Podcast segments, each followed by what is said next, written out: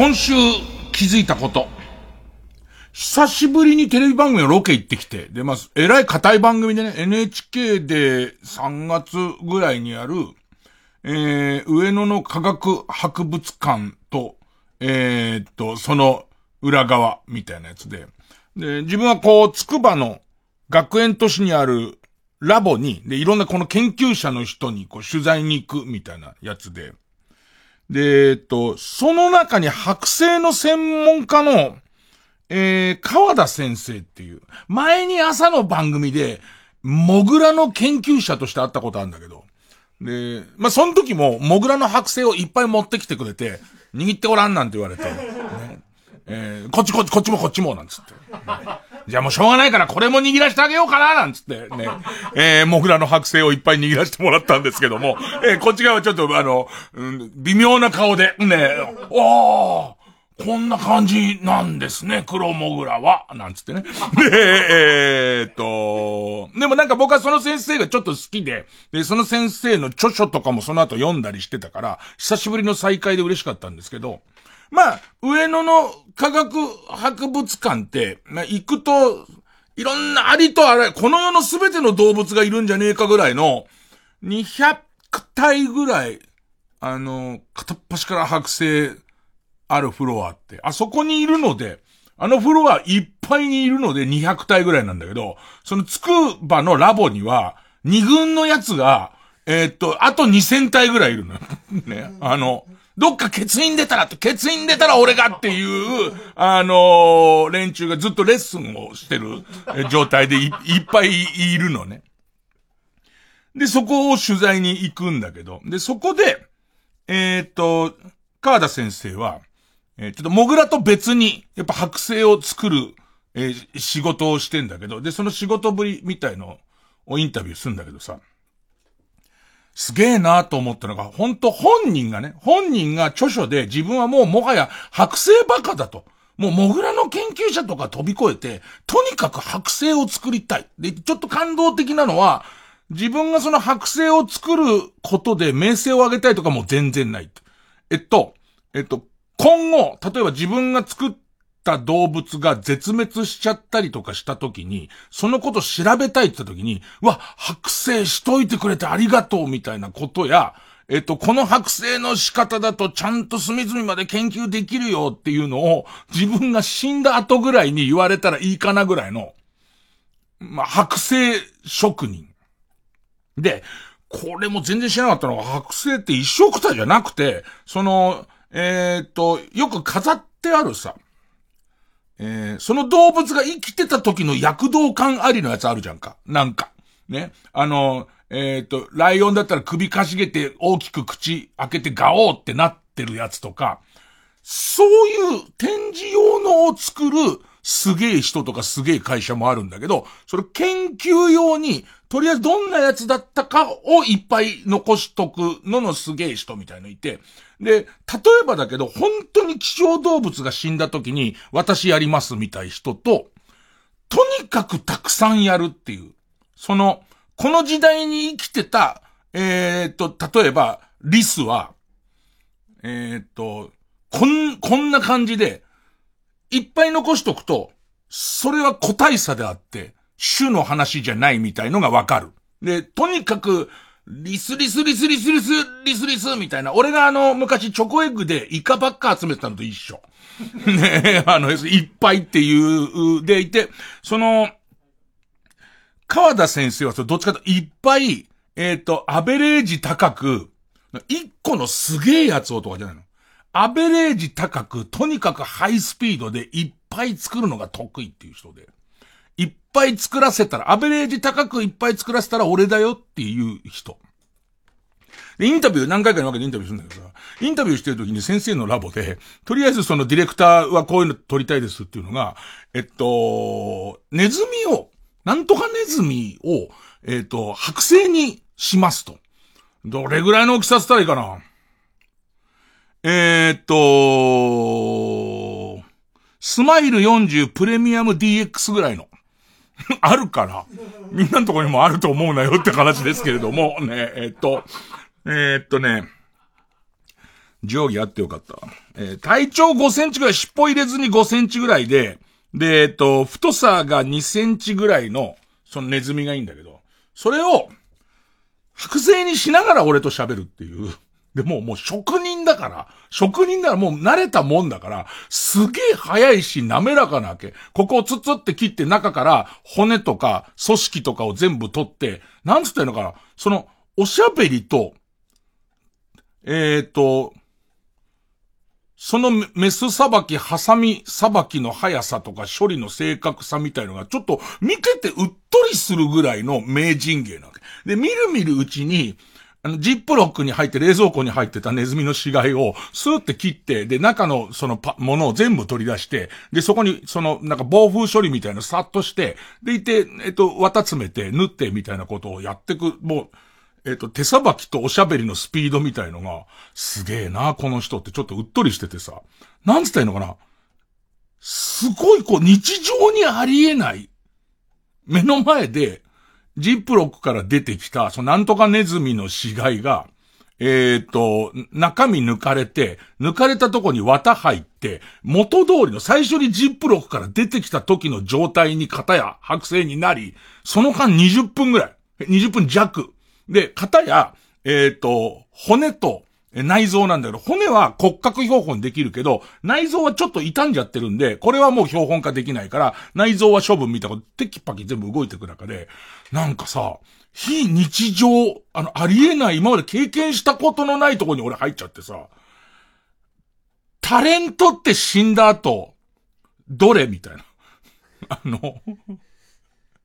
なんつうの？あの、要するに、伊集院光る。伊集院光、本名篠岡健。ね。伊集院光っていうのは、もうその伊集院光と篠岡健が今生きてる段階では分けられないのはよく分かってんだけど、死んでいくじゃんか。死んでいった時に、白星になってるやつは多分伊集院光だと思うんだよね。要するに、えっと、えー、一番好調な回のラジオが残る感じ。ラジオの録音が残るとか、えっと、そこそこ頑張った回の、えっと、テレビとかが、えっと、みんなの記憶に残るっていう意味で言うと、あの、えー、っと、出来上がった剥製が伊集院光だと思うんだよね。でいて、中身の、見てる前で、あ、もうこれはダメだからって廃棄されていく、あの、腐りかけの内臓が、あれ、死のうかけんなんだな、みたいな。そんなことを思ったりしつつ、今度次のシーンに行くんだけど、次のシーンが、もう本格的な骨格標本も先生作ってる。骨格標本をラボの中のまた別の特別な、その部屋で作りますと。で、その作業をやってるところをまたインタビューしますっていうシーンになるんだけど、で、えっと、それがさ、たまたまその日、取材がちょっと押したってのもあるんだけれども、他の先生がそのラボを使う他の先生もその部屋を今使ってる最中なんで、ちょっと待っててくださいみたいな、なんとのスタジオのダブルブッキングみたいなことが起きるわけ。で、そのスタジオのダブルブッキングを、えっ、ー、と、待ってたら、その前のなんとか先生が自分の作業途中だけど使っていいですよっていう、伊集院さんも待ってるしって言ってくださって、で、そこで今度次の、その川田先生の作業をしながらまたインタビューするんだけど、まあ、ディスタンスあるからちょっと離れてねなんて言いながら、あのー、やってんだけど、今度の作業が、日本カモシカの死骸の、えー、首の、ちょうどよく腐敗したやつを、えっ、ー、と、の、腐肉を取り去って骨格標本にするっていう作業だね。40個。ね。で、それをずっと先生がやってくんだけど、もうなんかさ、まずさ、当然ね、当然だってさ、えっと、まず、えー、日本かもしか天然記念物。ね、天然記念物、多分天然記念物。でいて、えっ、ー、と、それでも、食害みたいのが出るから、えっ、ー、と、そのバランスのために何頭か、殺さなきゃなんないっていう。で、それに関してはちゃんと大事にするために、ために、全部標本にしましょうとなるらしいんだ。でいて、骨格標本にするって、何体かは多分剥製にもなるんでしょう。で、骨格標本にするってなると、その、肉を落とすために、一旦、その、えっ、ー、と、腐らせるっていう作業がもう、土の塊みたいなとこまでして、で、それを、その、水で流すと、ほぼほぼ骨格が出てきてくれる。肉が全部、あの、落ちてくれるっていうことで、骨のその、日本カモシカの骨が出来上がると。で、それが、えー、っと、今日のところは40個やる。ね、40個やるっていうんで。で、しょうがないよね。それは腐ってんだから肉が。臭いよ、そこは。すっごい臭いし、それ専用の部屋だから、猛烈臭いんだけど、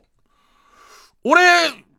割と大丈夫なんで、その先生に興味持っちゃったりとかすると、全然大丈夫だし、で、もっと言うと、俺、この匂いバイトで嗅いだことあるっていう、あのー、年に一回、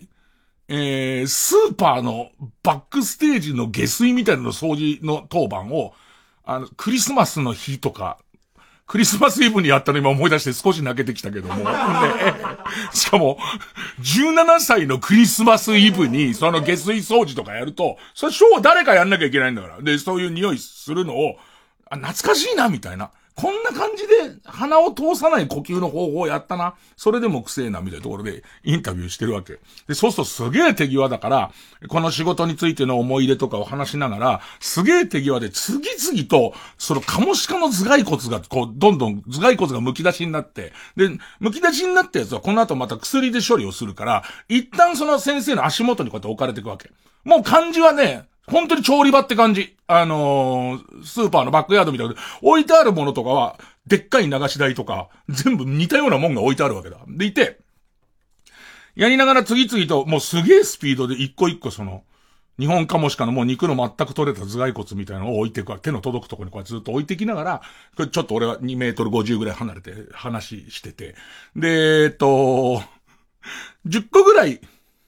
先生が、やっては足元、やっては足元に置いてくじゃんか。それが、あの、俺たちさ、日常的にさ、鹿の頭蓋骨、まあ、カモシカと鹿どれぐらい違うか知らないけど、鹿の頭蓋骨あんま見ないじゃん。で、鹿の頭蓋骨のある風景ってさ、悪魔を呼び出す儀式の時だけじゃんか。ね、ね。そうするとさ、次々と先生の周りを半円状にその、並んでくんだよ、そのカモシカの頭蓋骨が、ね、ずっと並んでくとさ、なんだかわかんない。何これってなってくるわけ。で、一方ちょっと気づいたらさ、先生います。先生の足元のところに次々と頭蓋骨が並んでいきます。でいて、もう、臭いのって通り越していくと、変にちょっとトリップしてくるっていうか、どうでもよくなってくるっていう感じでいて、ふと横見たら、その前にいた先生が途中までやってた仕事、途中までやってていいよ、一旦、蹴りがついて、一旦その、えっと、ふと、一区切りついたから、やっていいよって言った前の先生が、あの、やってたのが、大量の黒うさぎの死骸を、今度皮だけにするって作業をやってたらしくて、だからもう、えっ、と、先生、先生の周りに、えー、えっと、その、カモシカの頭骨がぐるっと並んで、そのここから2メートル上げたところに俺がいて、俺のすぐ後ろのところにウサギの死骸が、黒ウサギの死骸が、すごい量あるっていうところで、ずっとインタビューしてんだ。そしたら、やっぱりそういうのに弱い人っていううちのマネージャーなんかも入ってこれないの。当然、それ入ってこれない。でいて、照明さんが、ちょっとダメだって言い出して、で、照明さんがリタイアしたりとか、AD さんがもうちょっとダメだってなってきて、だからこっち側はもうこう、その、話す内容が面白いんだよ、やっぱり。その剥製とは、残す意味とは、とかがすごい面白いから、一生懸命聞き入ってんだけど、またちょっとトリップしてきて、あの、さっきのネズミの時みたいなスイッチ入り出して、俯瞰で自分が見えてくると、今、その時間伊集院光が、そういう状況になってるって想像してる人って一人でもいんのかなっていう。昔、タモリクラブによく出してもらってる頃に、えっ、ー、と、タモリさんはいいともまだやってて、みんな、タモリさんは今どこにいるかなって考えたときに、みんななんかアルタにいるような気、アルタかテレ朝にいるような気がしてるけど、僕がご一緒するのはタモリクラブだから、どう、どうでもってか、なんのことない普通の飯田橋の印刷工場とかにいるわけ。ね。あれと一緒で多分、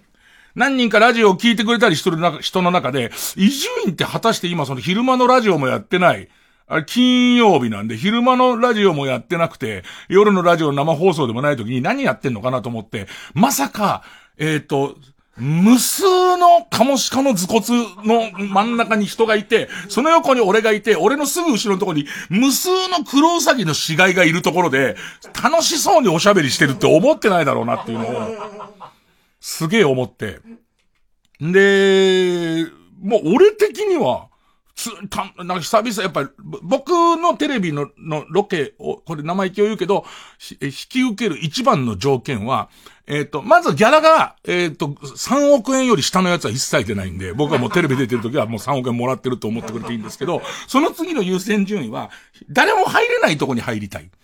で、あんま会えない人に会いたいみたいのがクリアされてるから、俺結構ウキウキ気分で帰ってくるんだけど、したらなんか、マネージャーの栗原曰く、その、インタビューするとは聞いてたし、その、ある程度の工程を見るってことは聞いてたけれども、あそこまでのことをやると思ってないっていうか、その、そういう話はちょっと聞いてないと思ったりとか、あと、そこを案内くれ、してくれた人が、言わなきゃいけない終わった後で、今まで何人かタレントさんがあそこに、こう、ロケの、に来たんだけれども、全員拒否したっていうのね。全員拒否して結局あそこで喋れた人が一人もいないってわけ。で、俺はえへんと思ってるわけ。俺は喋れ、俺は全然大丈夫っていうので、すごいえへんと思ってるけど、マネージャーからすれば、え、断る権利あんのっていう。ねね、そのマネージャーからしてみたら、そんなの断る権利ある、あるとは聞いてねえよって感じになってるし、しかもスタッフ二人も出てっちゃってるから、ね。で、なん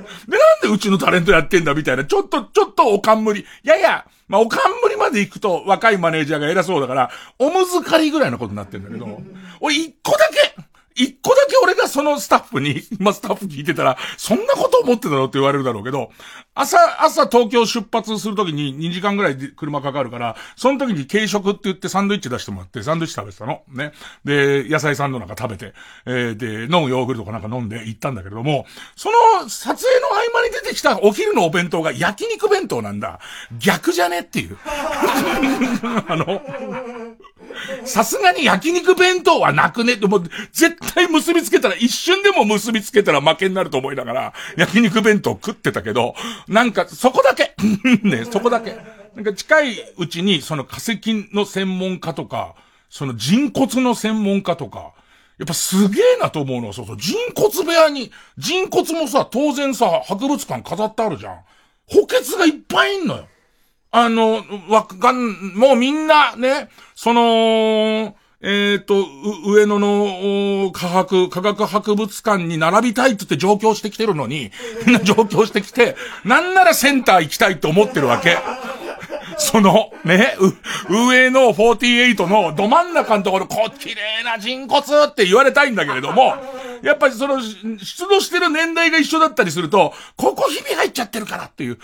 こひび入っちゃってると、しばらくは二軍だね、なんつって。ね。で、もともと地下アイドルだったわけじゃん。埋まってんだから、あいつら。でいて、でいて、その、地下から引き上げられて、つくばまでは来たんだけど、全然、その、上野にも行けないし、つって、ちょっと、あの、腐っちゃってるというか、白骨化してんだけども、うまいこと言う、うまいこと俺今日次々出んな。で、そこが、そこの、さ、その、えっ、と、一軍が何体あるか知んない。上野にどれぐらい、えー、白骨があるか知んない。人骨があるか知んないんだけど、頭蓋骨がさ、頭蓋骨倉庫に、すごい量いるのよ。千ぐらいいるのよ。それをさ、千個って考えるのか、千人って考えるのかですげえ違くない？なんか。でもなんかそれが全員頭蓋骨がずらって並んでる感じとかも、怖いと、だからそのラボにいて、先生の熱意の話を聞いてるから、怖いっていうのとも違うんだけど、なんだろうね。でもなんか、あの人たちはあの人たちで、でもやっぱこういろいろわかるらしい、面白いらしいよ、その先生からすると、死因とかわかるんだって、やっぱこう、頭蓋骨をパズルみたいにこうやって繋げていくと、あれ、ここのところ、こんなことになるってことはこうじゃん、みたいな。ここが、スパって切られてんじゃんみたいな。スパって切られてる、折れたんじゃなくて、スパッと切られた形で頭蓋骨になってるってことは、こいつ、江戸時代かなんか、江戸時代より前ぐらいの人骨だと、こ、こいつ、こいつ切られてんだってなるわけ。でいて、そうすると、つ、その頭蓋骨作った時に切られてる線を合わせると、こいつどういう格好でどう切られてるかが、その線がまっすぐ通るとか合わせると、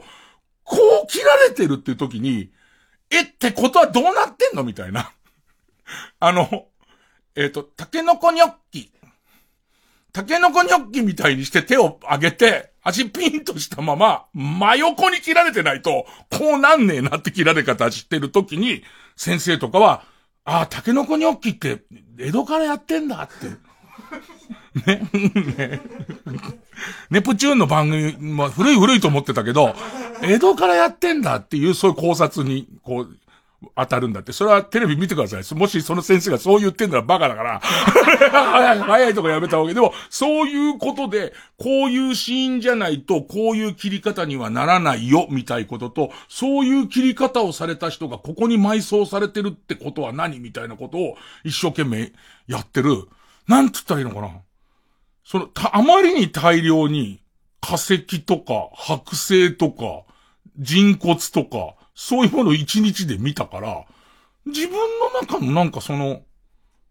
死生観な、人間観なのかな死、死とはみたいこととかが、ちょっとこう、動いて、なんかすげえ久しぶりに、面白かったです。まあ、あの、ちょっと、その何、細かい日付とか決まったらまた見てね、みたいなことは言いますわ。えー、とりあえず、月曜ジャンク、伊集院光る深夜のバカ力。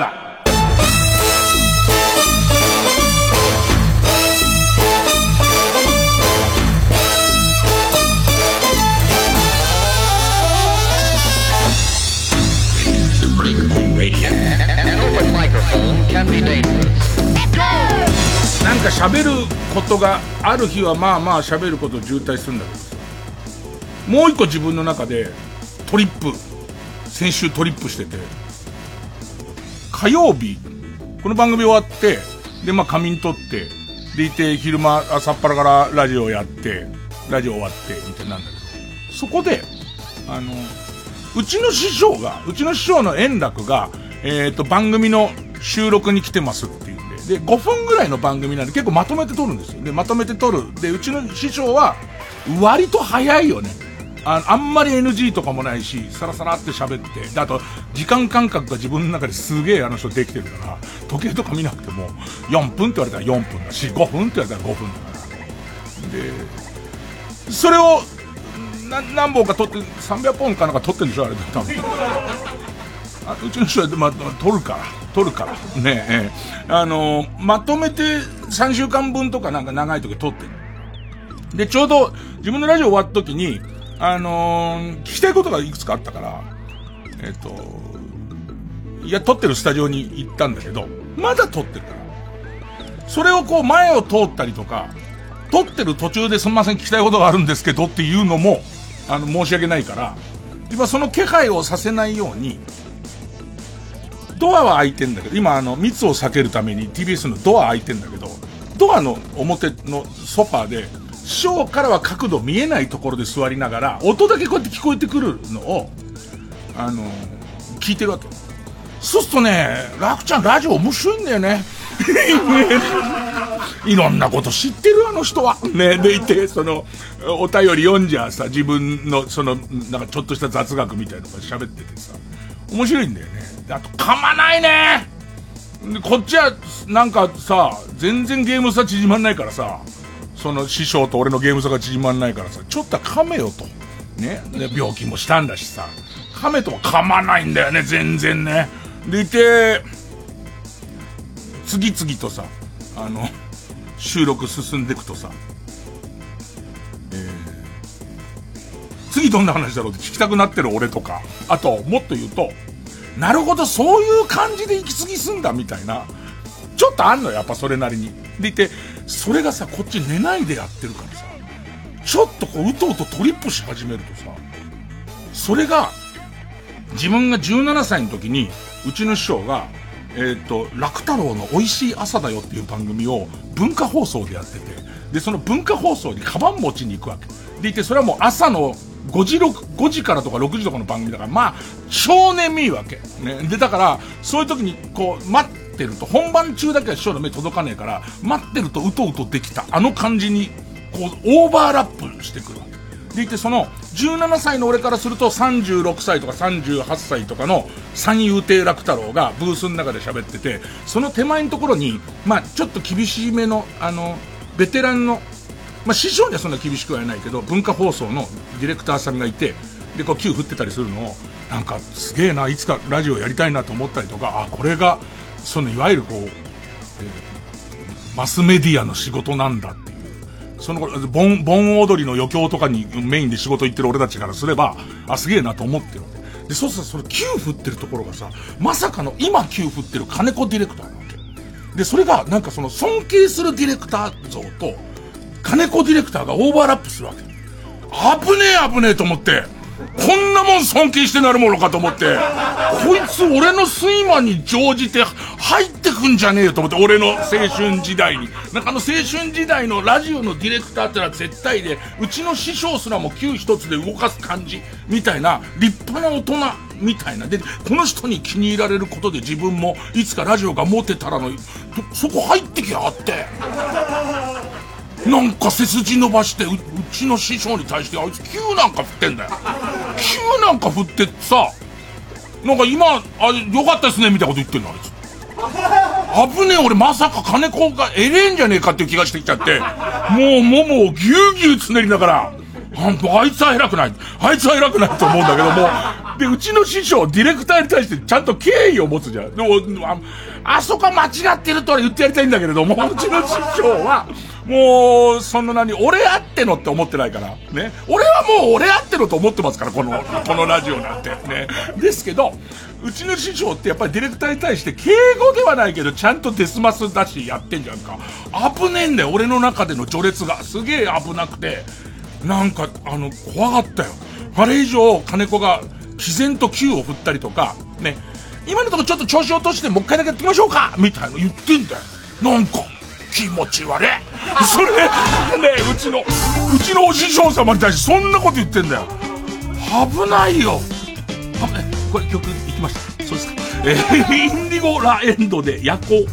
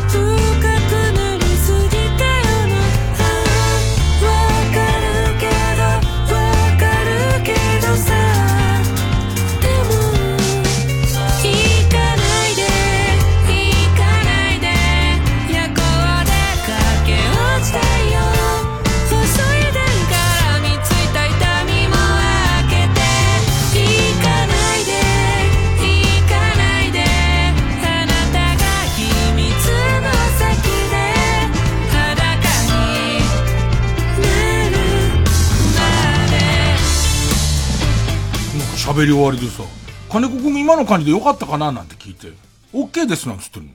OK に決まってんだろ、そんなもんと思って、こっち側は。お前が OK とか OK じゃないとか言うんじゃねえディレクターでもあるまいしと思ったらディレクターなんだ、あいつ。結構ちゃんとしたディレクターなんだよね。なんかさ、それを見てる時のクラクラ感みたいなのがすごくてさ、あの困ったもんだね、本当にね。なんか多分俺弟子修行時代に、あの、洗脳されてんだよ、何か。あの、俺の知らない間に、あの、落語を教えると見せかけて電極とかを埋め込まれてんだよ。こんな好きなはずないんだから、ね、あんな。よぼよぼのおじさんなんだから、あんなの。ね。怖え、怖え。一回 CM。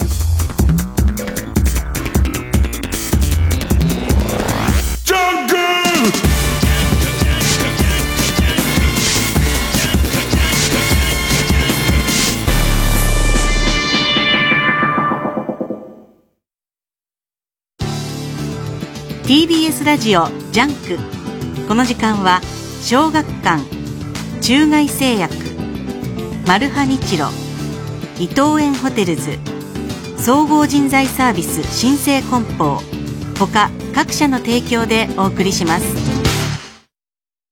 古見硝子さんは人と話すのが苦手。だけど喋りたくないわけじゃない。ただ声が勇気が出ないだけなんです。この物語はそんな彼女がちょっとずつ成長する物語。古見さんはコミュ障です。コミックス発売中。小学館。監督役に入り込む手本を見せてください。カエル。ゲロゲロ。ゲロゲロ。ゲロゲロ。クワクワネズミ。チュー。チュチュチュチュチュ。チュチュ中外製薬。チュチュ中外製薬。巾着。巾着。キネキネキネキネウスうっす佐藤健です。クリスピーサンドの新商品スイートストロベリーがいちご好きの間で噂になっているらしい。果肉入りアイスクリームをストロベリーチョコでコーティング？どれどれ。噂になるわけだ。クリスピーサンドスイートストロベリー新登場。ハーゲンダッツ。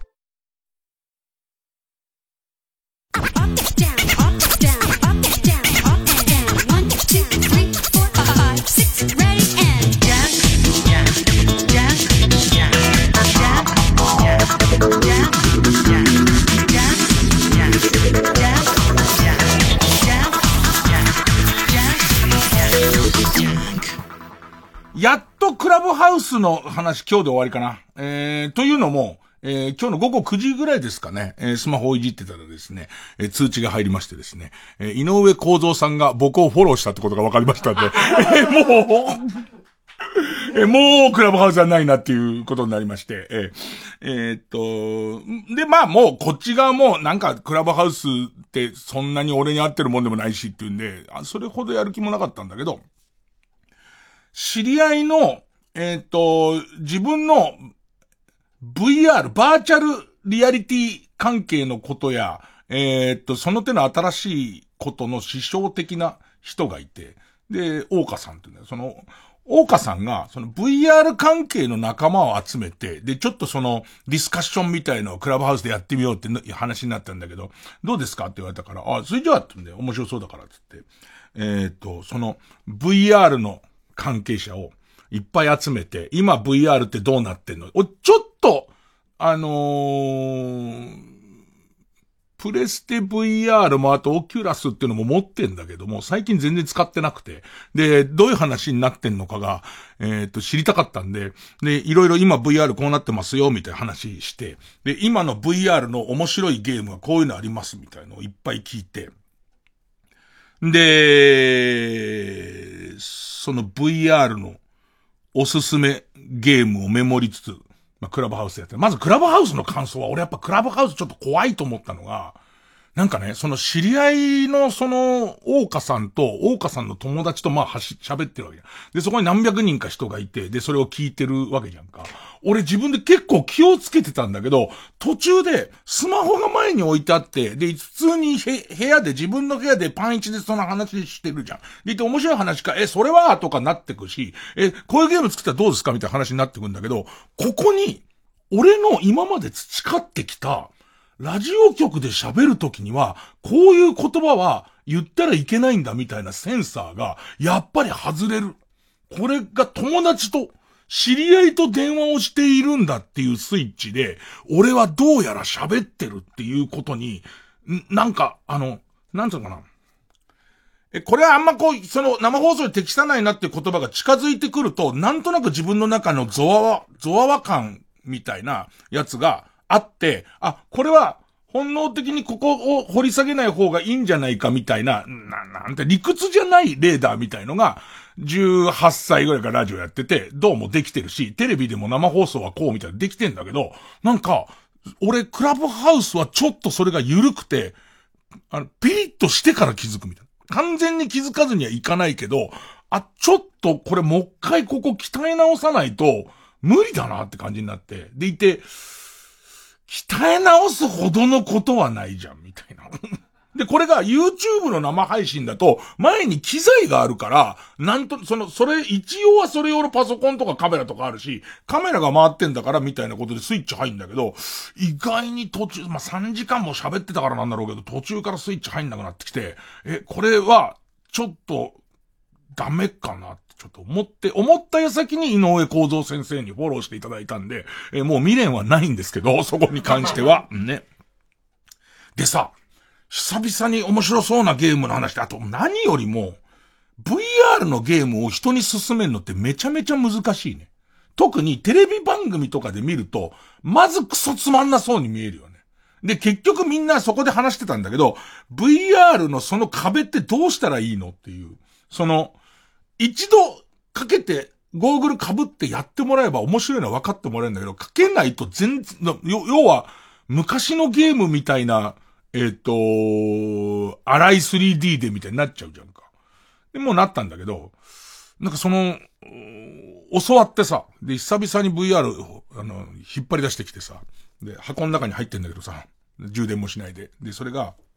思い出したのが、その、箱のチャック、チャック式の、なんかちょっとしたスーツケースみたいなやつの中に入ってる、セット入ってんだけど、その、オキュラス GO っていうセットが入ってんだけど、そのオキュラス GO をピーッとこうやって開けた時に思い出したっていう、なんで俺が VR から少し距離を取ったのかっていうと、あまりにその VR のゴーグルかけては、えっ、ー、と、ファンザでエロの v、VR ばっか見てて、VR を手に取るとおちんちんが立つようになったっていうことで、もう、呪われたっていう、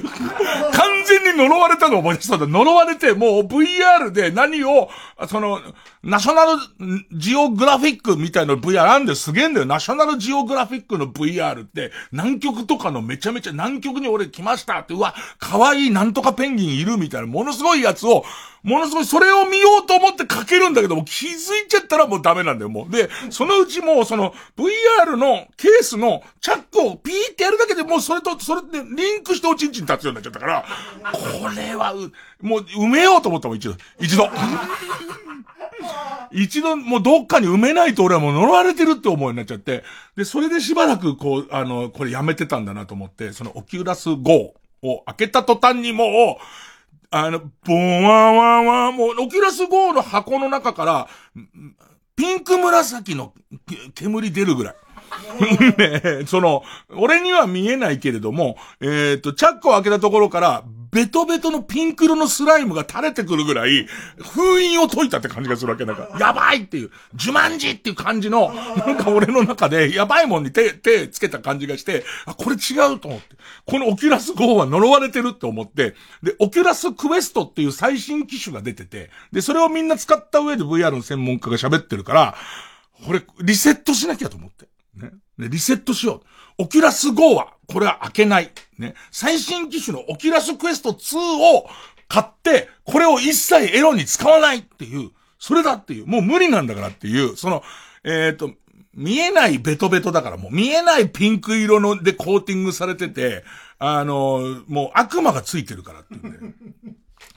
で、このオキュラス GO どうしようかなって、だってそのね、そのまあ古い機種とはいえさ、そこそこいろんな経験はできる。まあ最新のゲームはオキュラス GO できないの多いんだけど、それでも使えるやつだからさ、あ、そうだと思ってさ、あの、この番組で、その AV 担当といえば、えー、ビンゾコメガネ君っていうこの構成3人組のビンちゃん、ね、ビンちゃんにあげようと思って、ね、ビンちゃんの、のえー、VR の、えっ、ー、と、えエロなんか絶対興味あるはずだからと思って、あげようと思ってたんだけど、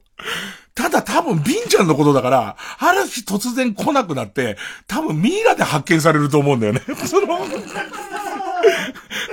たまま、やめらんないんだから、あいつは。あいつはやめらんないんだから、そ落ち着けないんだから。ねえ、その、そんなに好きなんだから、アダルトビデオの評とか書きゃいいじゃんって言うんだけれども、もう見ちゃったら抜かなきゃいらな、いられなくて、抜いちゃうともう賢者になっちゃうから書けないんだよ。でも書くことはできない。すでにもう呪われてるやつに、そんなの被しちゃったら多分カラッカラになっちゃうと思って、とりあえずこれはビンちゃんにあげちゃダメだなと思いつつ、新しいそのオキュラスクエストを、あ、ポチって、で、次の朝来て、でいて、えっと、早速やったゲームが、みんなのおすすめだった、アルトデウスっていう、アルトデウスっていうゲームで、で、その、な、これが難しいんで、その VR のゲームをやってない人に言うっていうのがすげえ難しいんだけど、VR っていうとさ、宇宙船に乗ってあたかも宇宙船を操縦してるように敵をやっつけてとか、なんかまあ例えばその体を動かしてボクシングをしましょうとか、ちょっとそういうイメージが俺にもあったし、なんかあたかもそこに現実があるような、がメインな感じっていう、本当は、その、行けない場所に行って探索したりとか、そういうイメージだけど、そのゲームはね、基本的に物語進行っぽい、小説的な世界に入れられて、でいて、そんなに綺麗じゃないけど、挿絵みたいな感じで、要所要所 VR の空間がこう使われるようなもんで、俺は、で、多分その作った人がめちゃめちゃエヴァンゲリオン世代だと思うんだよね。そのエヴァっぽい世界観みたいなものを、があって、もしこれを、その、アルトデウスが好きな人とかが聞いて、そこは違うんだよって言うならごめんなさいなんだけど、なんか、俺は、俺のいる世界はすげえ未来で、使徒的なやつが、あのー、宇宙から来て、で、大暴れしてますと。でいて、えー、地下都市みたいところで暮らしてますと。でいて、またたまたまちょいちょい使徒みたいのが現れる。で、俺は、そのために遺伝子とかをもういじられてる、人を倒すためのロボットに乗り込む専用の人間みたいなやつだね。らしい、どうやら。で、上手なのはセリフ回しでどうやらそうらしいみたいのを俺に分からせていくんだけど。ほいで、その、俺が仕えてた、その上司が女の、女の子で、その女の子は、えー、っと、車椅子で目が見えない女の子で、で、その女の子の愛情によって、もうたったの、その、その、えっ、ー、と、兵器であったはずの、兵器人間であったはずの俺は、人を好きになるとかを覚えてきたんだけど、ある日その女の子は、その人に食べられちゃう。人に目の前で食べられちゃったことがすごいトラウマになってて、とにかく人を殺したいみたいな。人ということは使ってないけど、そのモンスターを殺したいっていう人。俺は人なわけ。でいて、いいのが、やっぱりその没入感のために、要所要所、その架空の、俺はゴーグルを被ってるだけだけど、ゴーグルの中の世界の、例えばコックピットに乗った時には、コックピットを起動させるのに、ちゃんと手を動かして、ありもしないパネルを全部タッチするとロックが解けて、いよいよ自分の乗ってる、その戦闘機みたいのが発動したりとか、それからその、えっ、ー、と、そのメカが動いたりとかするのね。で、その、こう、トリップさせる技術っていうか、照れをなくしていくみたいな技術っていうのが、あ、多分一生懸命やってんだなって感じで、で、その、あ、なるほど、あの、俺、俺は、そういう人なのね、とか、この前のところにいる人と会話をしたりとか、さらには、これがよく燃え、燃えるっていうあたりをうまくやってんなと思うのは、僕が乗ったロボットには必ず妖精的な女の子がついてて、で、こいつは人工頭脳なんだけど、こいつのやってくる的確なアドバイス通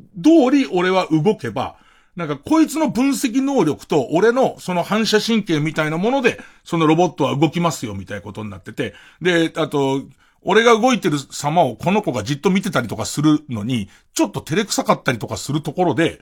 とか、ちょっと、ムカつこった時にちょっと腹立ったりするところが、もう結構シンクロができてる感じなんだけど、それでしばらくやってってさ、その、俺はそういう使命の人間だっていう意識すげえできてるわけ。それでいよいよ敵が出てきて、で、そうすると今度、なんか必殺武器みたいのを装着するみたいのがあって、それも、えっ、と、えっ、と、コントローラーと虚空をつかみながら、えっ、と、両手に、えっ、と、二つのでかい武器を、えー、くっつけて、それを真ん中でガチャって合体させて、で、エネルギー充填したところで放つ、みたいなことあるんだけど。で、これが当たるか当たんないかで物語の進行も全然違うし、敵が倒せる倒せないもあるし、おそらく負ければゲームオーバーになるんだけど、この緊迫した、で、しかも、俺の、あの、大好きだったあの子を食ったやつが来て、で、こいつ倒すっていう時に、これ絶対ぶち殺すって。そうじゃない。地球が守れねえと思ってるから、こっちは。ね。そこで、振りかぶった瞬間、五十肩が猛烈痛いの。俺無敵なはずなのに。俺はもう感情とかを持ってない戦記のはずなのに、五十肩が超痛くて、何なの？この感じ。現実にまさかそこで解き放たれる、こう、戻されるって思わないから、どうやってもあの必殺武器使うと50肩がめちゃくちゃ痛いから、俺ちょっと地球を守ったり、あの子の仇を、こう、撃つために痛いのよ。それがすげえリアルで逆に言うと、だって、なかなか他のゲームでないでしょ。他のゲームで必殺技出すのに激痛走るってないでしょ。走んのよ。今だから、このアルトデウスっていうゲームを一番リアルにやってるのは俺じゃねえかっていう。でもなんか VR、面白いことを伝えるの、俺が今言ってんのの何倍も多分面白いと。まあ、絵の癖がちょっと強いんで、俺はもともとそんな得意じゃない萌えなんだけど、これが面白いもんでさ、多分あの絵だけ見て、しかも最初の何分かは辛い、あの、たるいから、見てて普通にのゲームだったらやめてるけど、尊敬してる人が面白いよって言ってくれてるやつって結構、こう、頑張れるじゃんか。で、今その、あの中盤の結構面白いなとこまで来てて。んで、えー、VR のすげえ説明しにくいゲームで、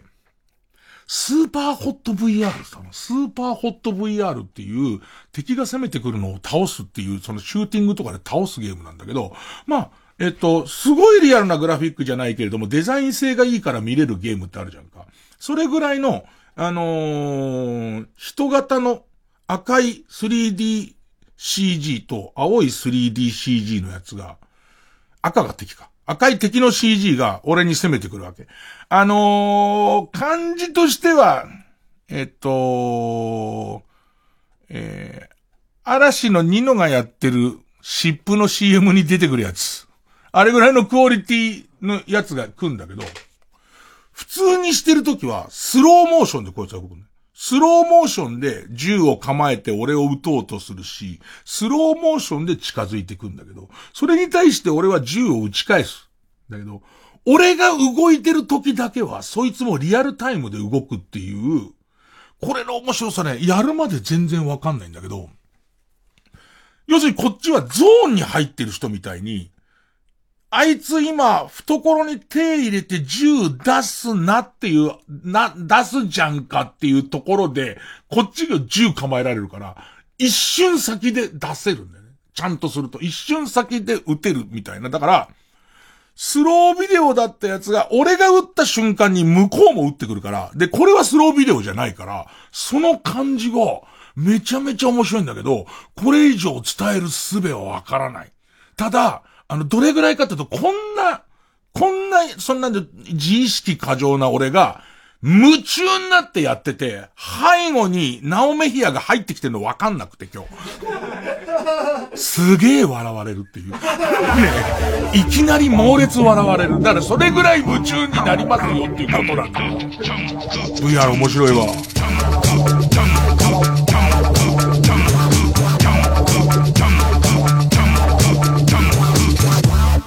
ク追い詰められた大王イーカは宇宙へ逃亡。選ばれし缶詰を手にマルハニッチーロが後を追う。次回「パイレーツマルハニッチーロ」魚の缶詰を宇宙でも俺に力をくれ。宇宙食の星になれ。マルハニチロ。お仕事を探しているあなた新生グループの新生梱包にお任せください。新生梱包？新生梱包のウェブサイトでは様々な物流のお仕事を検索できます。男性女性未経験でも大丈夫。ぴったりのお仕事がきっと見つかりますよ。この仕事良さそう！新生梱包で検索。大和ハウスプレゼンツ熊川哲也 K バレーカンパニー白鳥の湖上演。人生で一度は見ておきたいクラシックバレエの真髄がここに3月24日から28日まで渋谷文化村オーチャードホールにて開催詳しくは公式ホームページをご覧ください月曜チャート1位から深夜のバカ力ここで星野源の想像をお聞きください。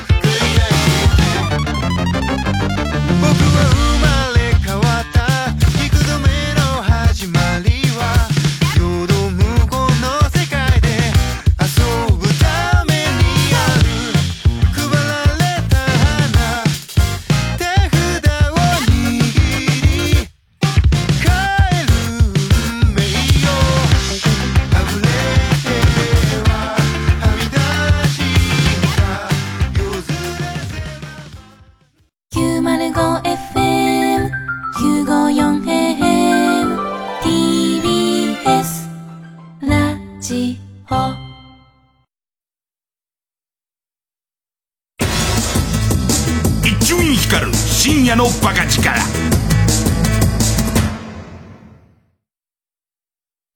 松田くんもしよかったら私と温泉行かない？えいきなり？よよ喜んで。よっしゃーこれで5人目。5人目？仲間が増えればどんどんお得。伊藤園ホテルズの学割プラン。いい湯加減旅加減伊藤園ホテルズライムスター歌丸です。この度、日本で唯一の国立映画専門機関、国立映画アーカイブの音声ガイドを担当させていただくことになりました。その名も、ライムスター歌丸と見る国立映画アーカイブ常設展、日本映画の歴史。全国活動写真弁士、大番付って番付相撲の番付みたいな相撲の番付みたいなんですよね。借金踏み倒しとか、かねそういうことが書いてあるんですよ。なんだそれ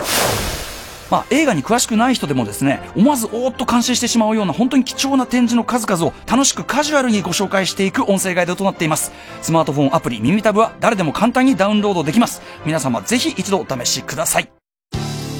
TBS ラジオジャンクこの時間は小学館中外製薬マルハニチロ伊藤園ホテルズ総合人材サービス新生梱包他各社の提供でお送りしました。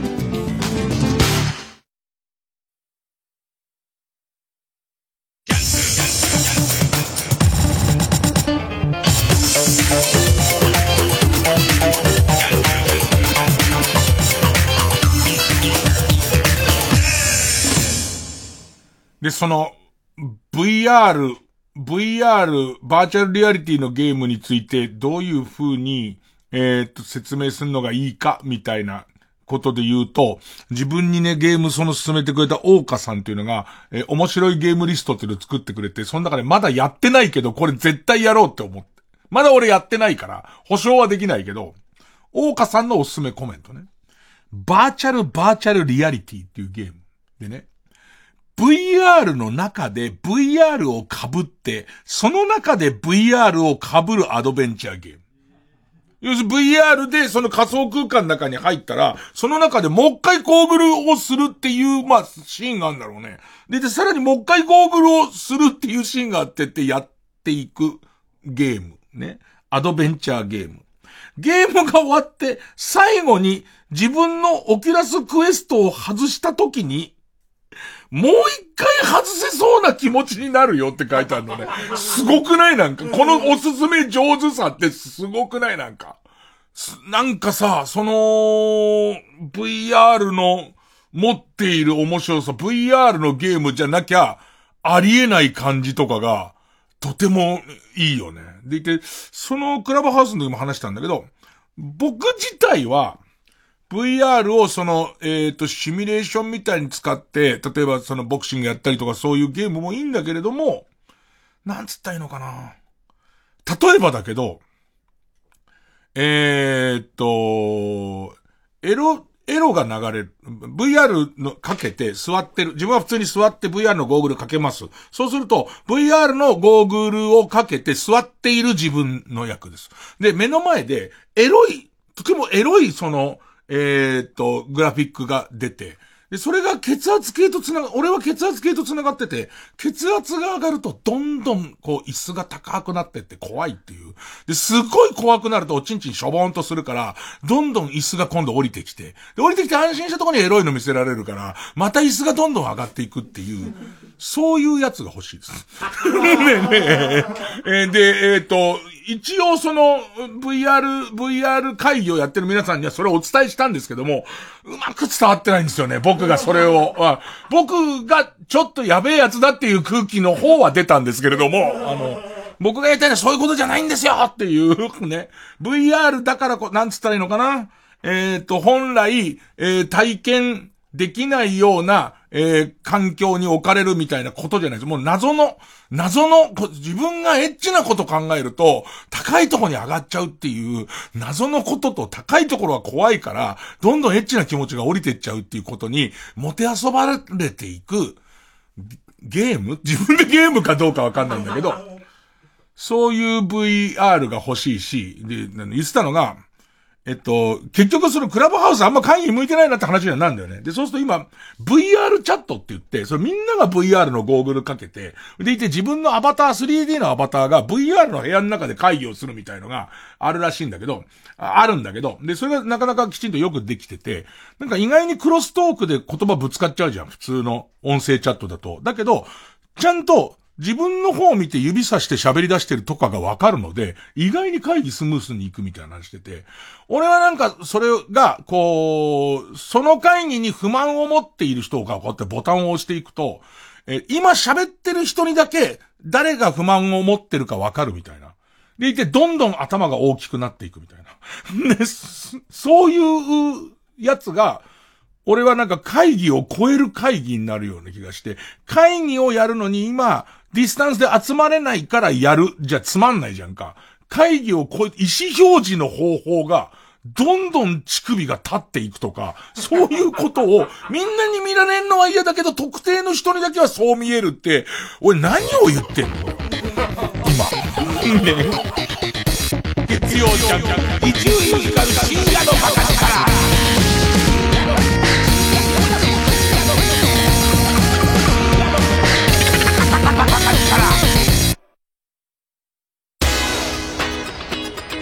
ハライチの岩井ゆきです。澤部優です。毎週木曜深夜0時からはハライチのターンをお送りしております。ハライチのターンあ、元気いっぱいですね。ハライチのターン。渋いですね。ハライチのにゃー猫になっちゃった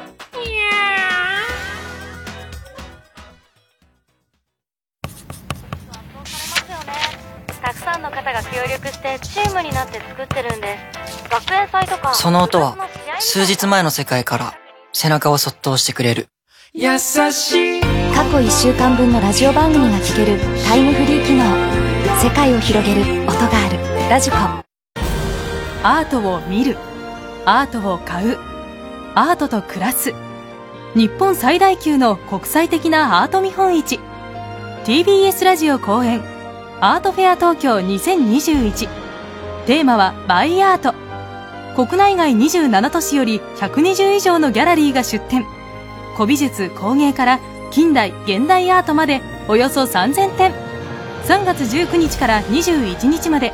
アート作品を見てそして購入する3日間東京国際フォーラムで開催生活の中にいつもアートを詳しくはアートフェア東京で検索うちの店長は未だに手書きでシフトを作っている。ごめんね。来月のシフト、もうちょっと待ってね。いつまで紙のシフトなんですか？エアシフトならパソコンタブレットでシフト管理全部やります。お店のシフト管理はエアシフト。タイムカード機能無料。リクルート。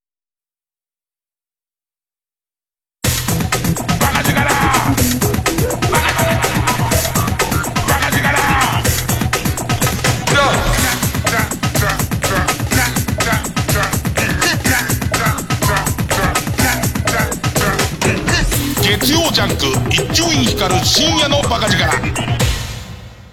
今だからその50肩を押して、その使徒っぽいやつと戦ってるのも大変なんだよ。もう一個大変なのは、その、えっと、買ったばかりの、オキュラスクエスト2っていうメカで、 FANZA に繋いじゃう俺っていう、それを繋いだら終わりだから。結局また同じことの繰り返しだから、また、あの、目に見えない、ピンク色の悪魔に俺は操られるようになっちゃうから。それの習慣がついてたら二度と俺は宇宙のためになんか動かないですよ。そんなのは。ねあともっと言えばだけどさ、その、バーチャルリアリティのもう一つの側面みたいなことにもつながると思うんだけれども、俺が50肩を感じないぐらい、感じないようにできるゲーム、なんとの？要は、大怪我して、その、体の一部が欠損しても、ないかのごとく生きられる、バーチャル、そんなアクシデントはなかったかのごとく、えー生きられるみたいなことや、そういうことだとすると、50肩を調整するぐらいは、思いっきりダイナミックに振りかぶってないんだけれども、その、投げられるぐらいの上手なやり方ってない、ないかね。あんま50肩で VR やってるやつがいないからなんだろうけれども、なんでしょうね、50肩じゃない暮らしができる。仮想空間で50肩じゃない暮らしができる VR ね。あと、その、結構、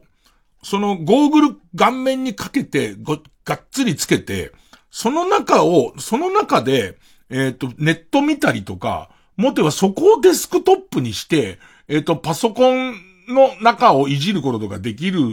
すげえ未来っぽいよね。で、さらには、えっ、と、オキュラスクエスト2は普通にゲームをやるときには2本コントローラーを持ってんだけど、これが割とよくできたコントローラーを持ってんだけど、実際普通に動かすのにはフィンガーサインでできんのね。フィンガーサインでスクロールをしたりとか、えっ、と、クリックをしたりとかができるわけ。だから、その、えっ、と、その仮想空間の中に、大きなパソコン画面があって、そのパソコン画面で、えーいろいろこう、作業をするっていうことができるから、例えばだけど、ラジオのネタ選びとかできるはずなんだ。だけど、俺はゴーグルをかけたまま、空間を揉みしだいてるような状態になるわけ、それは。ね。えーそれもうっすら笑いながら。それに他のスタッフが耐えられるかどうかだよね。俺はもう今すぐにでもその未来を導入したいんだけれども、ただ周りが気持ち悪いじゃん。すごい気持ち悪いじゃんか。あと、声かけたくても、どうしても俺に用事があって、伊集院さんってと、あーってなるじゃん、絶対。触んない俺がこれかけてる時はってなるし、あと火事の時に逃げ遅れるじゃん、耳とかやってるから、ね。そういう問題がちょっと残るなと思いましたけどね。曲なんですけど、曲がまた、あれコードなんですけど、えーっと、今回は僕が見つけた俺コードっていう俺のあれコードの中から、えーっとね、能面の女っていう曲なんですけど、えっとね、ジャケットが、ちょっとエラの張ったおばさんが和服着て、えっと、能面を持ってるっていうおばさんなんだ。で、その、の、このジャケットだけでありなんだけど、要はラジオでかけるってなると、その音楽性とか音じゃないですか。ね。あのね、あの、それこそバーチャルリアリティじゃないですけども、歌詞を聞きながら、この能面の女が今、どういう状況なのかっていう、ね。リアルにただ歌詞じゃなく、頭にあなたの能面の女を浮かべながら聞いてもらうと、相当いいんで。えー、秋吉恵子で、能面の女。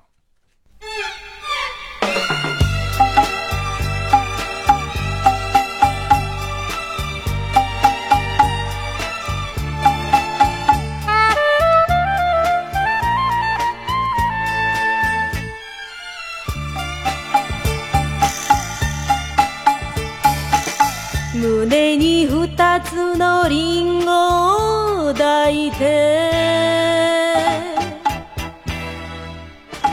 女は茨の道を行く。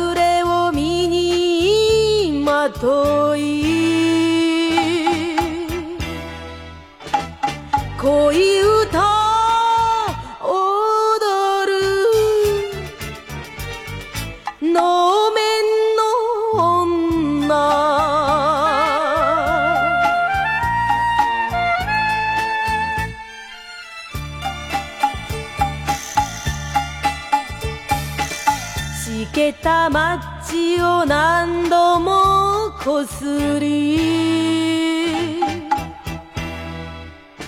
舌打ちしているよ。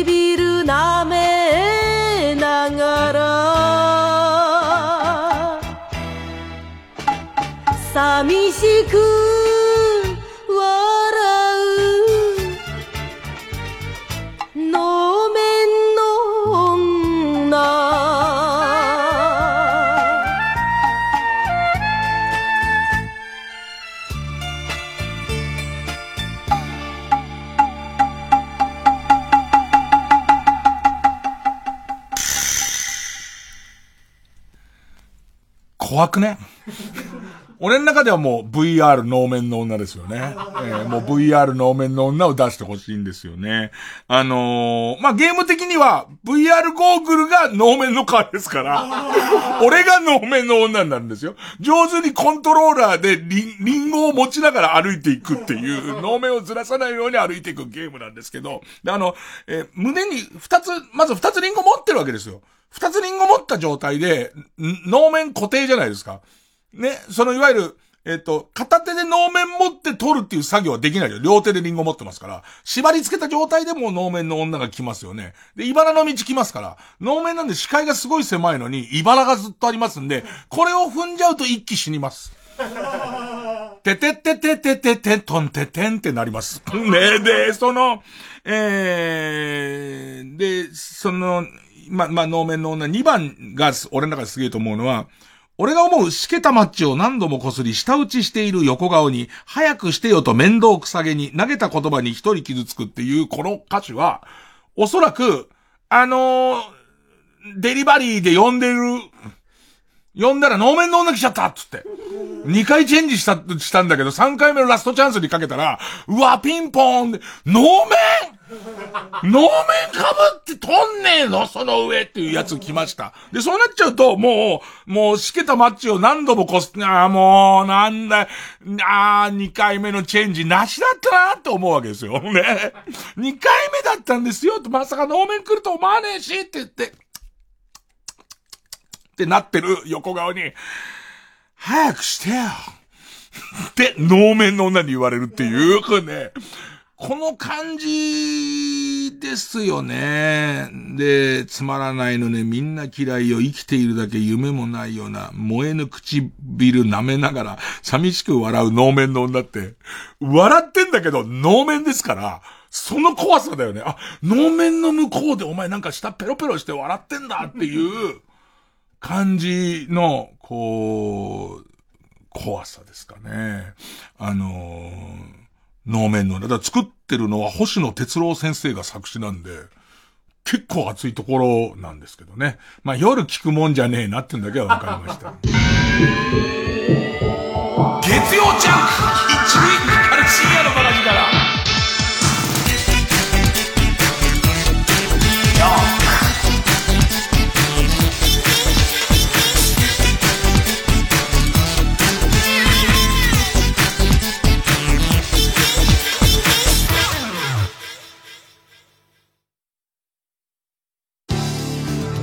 TBS ラジオジャンク。この時間は小学館中外製薬マルハニチロ伊藤園ホテルズ総合人材サービス新生梱包他各社の提供でお送りします。ドラマも大ヒットしたミステリー漫画「テセウスの船」その作者東元俊哉が最新作では日本中を感動で包み込む。医療ヒューマンドラマ「プラタナスの実」小児医療の最前線で描かれる家族の愛。小学館からコミックス発売中。実在した男をモデルに社会と人間の今をえぐる。映画素晴らしき世界。主演役所広司。監督西川美和が送る問題作。一度人生のレールを踏み外した男が見た世界とは。素晴らしき世界絶賛公開中です月曜ジャンク伊集院光る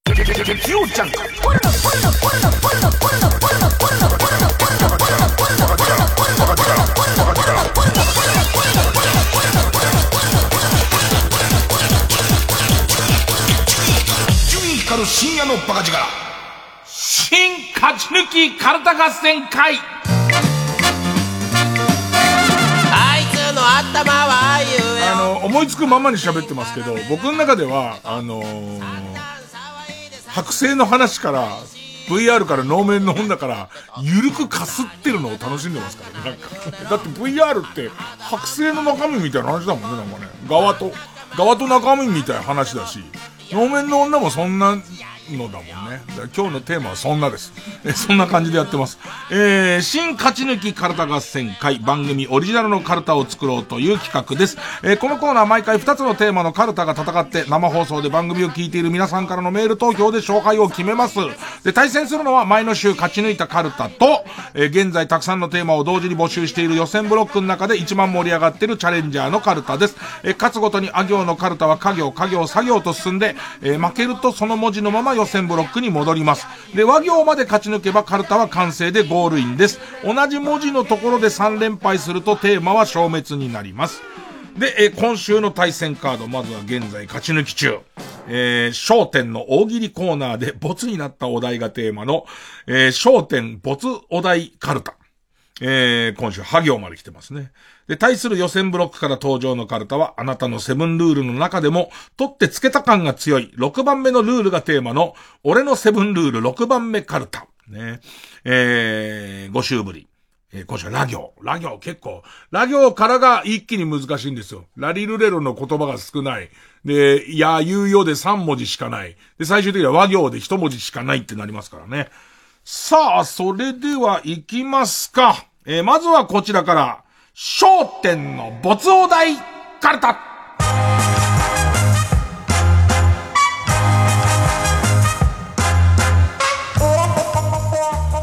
明日祝日だから生で聞いてるっていう人も多いのかね。ぜひぜひ後ほど、えーどっちが勝ったかの投票に参加してください。えー、は行ですね。えー、ペンネームマーチブラウン。は。どっちで行こうかな。いつも迷うんで、仙台円楽師匠か、ね、えー歌丸師匠かで迷うんですけどね。えー、は。パンスト破りのオプション料金を円楽師匠じゃねえよ。歌丸師匠でもねえけど。パンスト破りのオプション料金を5000円払ったのに、ジョーが100均のパンストを履いてきたら、なんとも言えない心持ちになりますわな。さて、飯なんて腹ん中入りゃ一緒だろなんて言った日には、総攻撃を食らうのに、パンストなんてどうせ破るんなら同じでしょといった意見には、寛容な世の中に対して。いいね。ちょっとこう、理屈っぽいところが仙台円楽賞でよかったですね。えー、パンスト破りを舐めなさんな。でもおちんちんは舐めてほしい。という、言わねえよ言わねえよ、仙台の円楽賞。ねえ。えーという複雑かつ熱い思いを焦点流に答えていただきたい。ボツですからね。ボツですから。それはボツにします。懸命ですよ。えーペンネームキャンディーウォーホール。焦点の没お題カルタ。は行。は橋田壽賀子先生になりきって、綿鬼の新作ができたと言ってください。私がえなりくんになりまして、これじゃあ僕は出られませんと言いますので、えなりのジンマセン、ジンマシンに整合性が持たせられるような面白エピソードを追加してください。でもさ、もう綿鬼ぐらいになっちゃうとさ、亡くなった俳優さんのところ別に他の人やってるよね。多分、宇津井健さんの役の人は、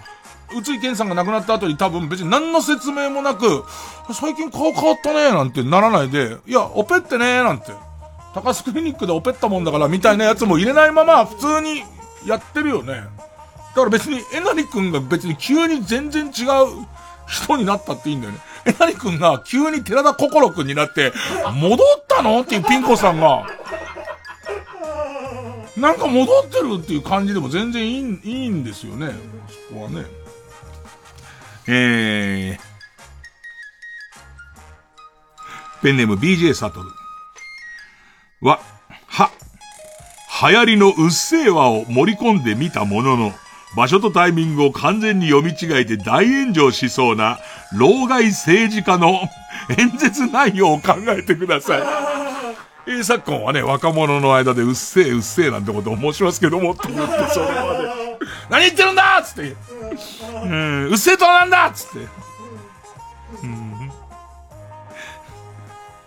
ペンネーム、春ていいお肉。は、ハープを専攻していた元音大生の肩書きでデビューする新人 AV 女優は、パッケージに全裸でハープを弾いている姿があったり、一見キャッチーではございますが、裏を返せば売り出したい特徴は別になく、顔も体も至って普通ということもできます。えー、これすごい展開ですよ。ね。ハープを専攻していた元音大生の肩書きでデビューする新人 AV 女優は、パッケージに全裸でハープを弾いている姿があったり、一見キャッチーではございますが、裏を返せば売り出したい特徴がなく、顔も体も至って普通とも言うことができます。以上のキーワードと住所、氏名、年齢、電話番号を書いて、商店カレンダープレゼントまで、どしどしご応募お待ちしています。キーワードなのよ。うーん。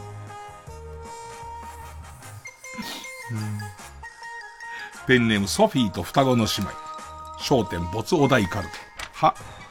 20日に行われたテニスの全豪オープン。大坂なおみさんが見事優勝いたしました。おめでとうございます。まさに大阪冬の陣といったところでしょうか。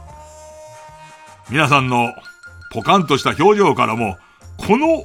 かかってそうでかかってない、うまそうでうまくない、この感じ、お分かりいただけたかと思います。それでは、こんな感じの、古舘一郎が言いそうなこと、お書きください。なんか、あるよね、この感じだ。相当難しいけどね。まさに大阪冬の陣つって。ん、ん、ん、んっていうからね。なんか、なんか、ゾロッとかかって、ん、んっていうね。えー。ペンネーム、口癖はソイソース。は、果たして、若月千夏さんのショッピングは成功なるのでしょうか？三色ショッピングは番組の後半で。さあ、続いては、大喜利のお時間です。ヒルナンデスのやつだよね。な、どこれね、大喜利のコーナーは、ヒルナンデスの中に盛り込まれたのかな？それとも商店の中の、商店の、その頭と後ろを三色ショッピングにしたのかな、ね、ペンネーム、口癖はソイソース。は、羽鳥アナの、私はあくまでアナウンサーですのでというスタンスが鼻につくこともあれば、弘中アナの、アナウンサーという枠にとらわれたくないんですというスタンスも鼻がつく。鼻につく。とどのつまり、何かいろいろムカつきますね。さて、そんなアナウンサー様より、商店メンバーに嫌われている山田くんを、あざと可愛くして人気をアップさせるアドバイスをください。なんでこれだけ歌丸賞で読んだんだろう。えー、ペンネーム2階から硫酸目薬。あ、これ仙台連絡賞だな。ひ。病気で入院している患者という設定なのに、ナースとのベッドシーンでは激しくまぐわう AV がありました。私はね、そういう細かい設定をないがしろにする作品が大嫌いなんです。そこで今日は、これはひどかったという AV のタイトルを挙げてもらい、内容を酷評してください。確かにね、あのー、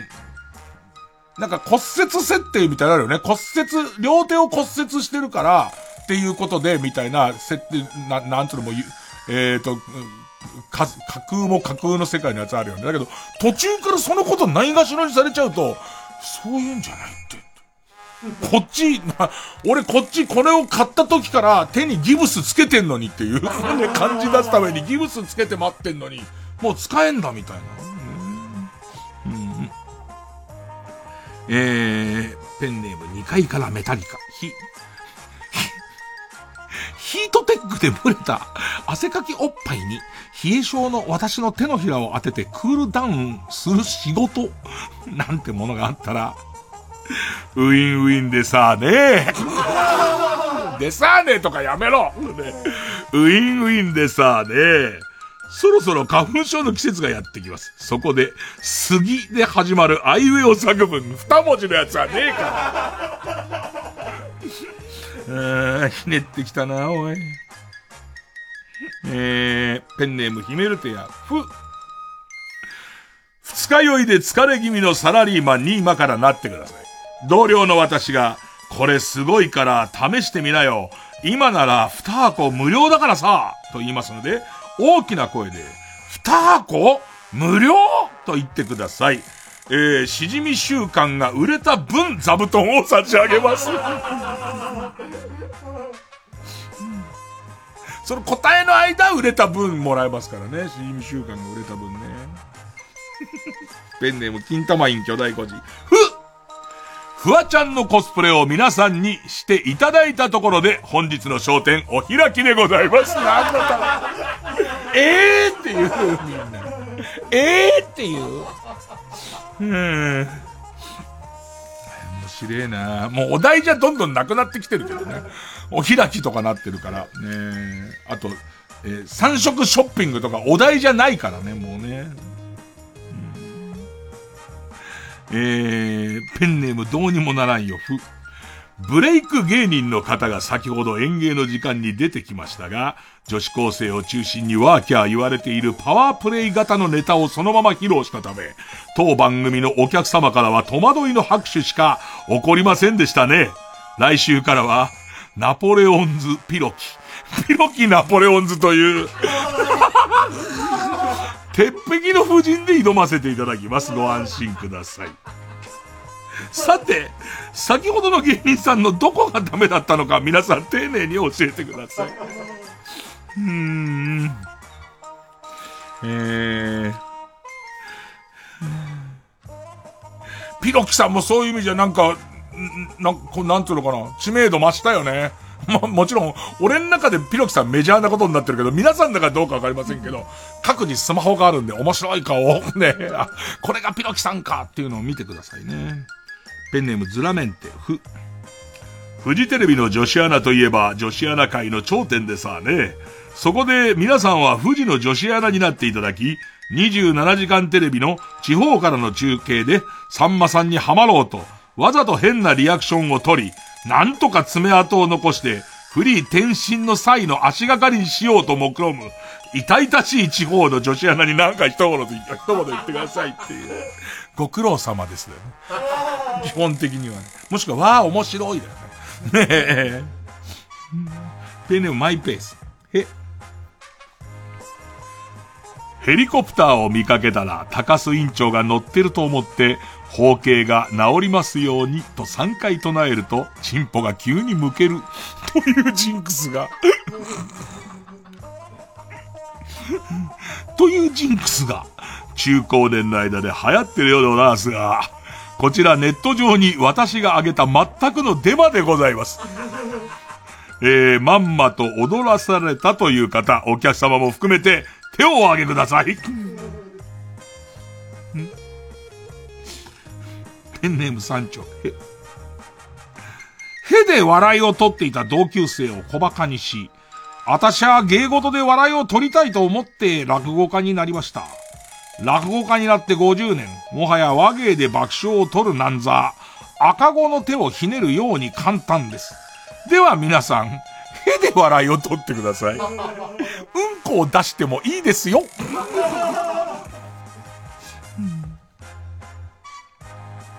ペンネーム2階からメタリカ、へ。ペットボトルを輪切りにして作った自作のオナホは、ピーク時に縁の部分で玉袋を切りがちで、始末に終えたもんじゃありません。これからは、これから皆さんに山田くんが自宅でこされた自作のオナホを配りますので、母親の私が何してるんだいと言った後で上手な言い訳を返してください。はい、円楽さん早かった。何してるんだい?リサイクル。なんだそりゃ、ね。師匠の名を借りてなんだそりゃ。ね、えー、ペンネーム三丁。ほ。んボルジュクさんが大好きなんですよ。ボルジュクさんが大好きなんですよ。女優やアイドルが、ハリセンボンの時のように今後、ワンサか湧いてくると思います。皆さんは各事務所に、それは反感買うからやめた方がいいよ、と通達してください。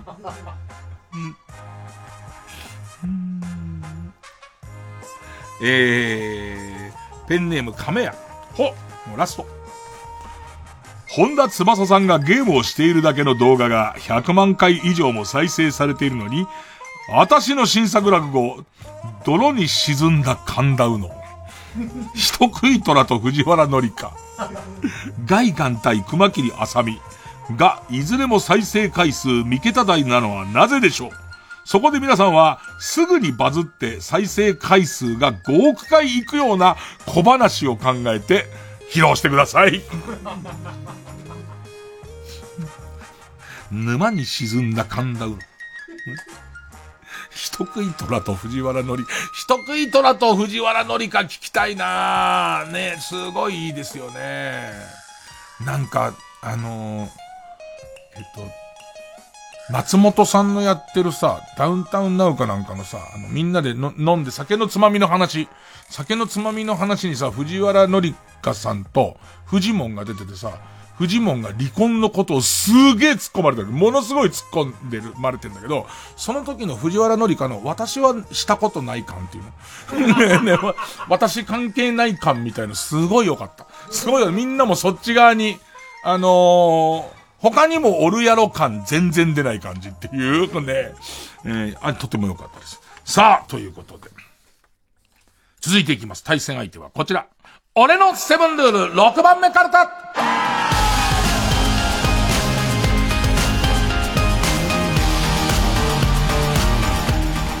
6番目ですからね、いっぱいもう、その、言いたいことは言った後ですからね。ペンネームバイエルン二郎、ラ。ラブドールの数え方は、1体、2体、3体ではなく、1人、2人、3人。ものじゃないです。恋人ですから。えー、ペンネームウォッソ10番。ラ。